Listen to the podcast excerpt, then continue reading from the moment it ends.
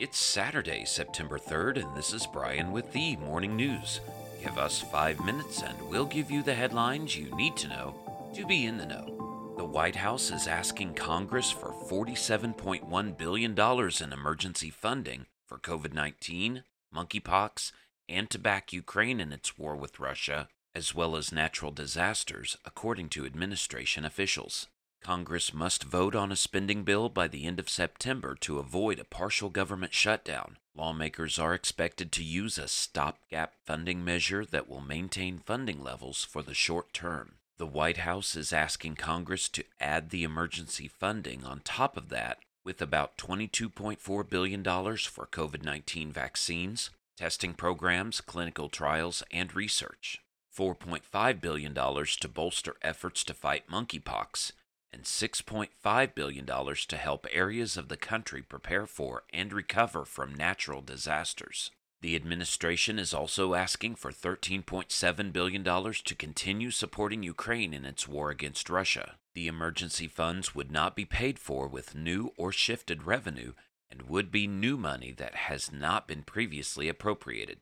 Around the world, the U.S. is aiming to bolster Taiwan's defenses with more than $1 billion in new weapons and military logistics amid rising tensions with China after House Speaker Nancy Pelosi's visit to Taipei. The pending sale of as many as 60 Harpoon anti ship missiles and 100 Sidewinder missiles for warplanes was approved by the State Department and shared with Congress Friday, the department said. The U.S. has also approved $665 million in logistics support contracts for Taiwan's surveillance radar. The package is expected to be the largest military sale to Taiwan during the Biden administration. Last weekend, the U.S. sent two Navy cruisers through the Taiwan Strait. That navigation exercise, along with the arms sales and Taiwan's firing shots at a Chinese drone flying over an outlying island, are likely to incite a response from Beijing. Back in the U.S., a fast moving wildfire in rural Northern California injured several people Friday, destroyed multiple homes, and forced thousands of residents to flee, jamming roadways at the start of a sweltering Labor Day weekend. The blaze, dubbed the Mill Fire, started on or near the property of Roseburg Forest Products, a plant that manufactures wood veneers. It quickly burned through homes, pushed by 35 mile per hour winds, and by evening had engulfed four square miles of ground. Many places in the area were also without power. About 9,000 customers, many of them in Weed, were hit with electrical outages shortly before 1 p.m., according to electric power company PacifiCorp, which said they were due to the wildfire. Meanwhile, a second fire that erupted a few miles north of the mill fire near the community of Gazelle had burned 600 acres and prompted some evacuations. In other news, the Internal Revenue Service inadvertently posted what is normally confidential information involving about 120,000 individuals before discovering the error and removing the data from its website, officials said Friday.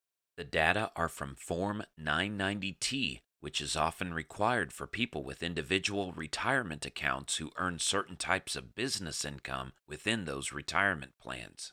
The disclosures included names, contact information, and financial information about income within those IRAs.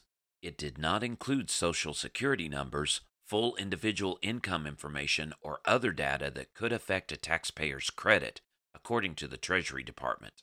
And Thousands of mourners lined up Saturday to pay tribute to former Soviet leader Mikhail Gorbachev, who launched drastic reforms that helped end the Cold War and precipitated the breakup of the Soviet Union. However, Russian President Vladimir Putin was absent from the farewell. On Thursday, Putin privately laid flowers at Gorbachev's coffin at a Moscow hospital where he died. The Kremlin said the president's busy schedule would prevent him from attending the funeral. When asked what specific business will keep Putin busy on Saturday, Kremlin spokesman Dmitry Peskov told reporters that the president will have a series of working meetings. Now you know, and you're ready to go with the morning news. Share this with a friend and subscribe to us wherever you listen to your favorite podcast. You can also sign up for our newsletter at themorningnews.com. Thank you for listening.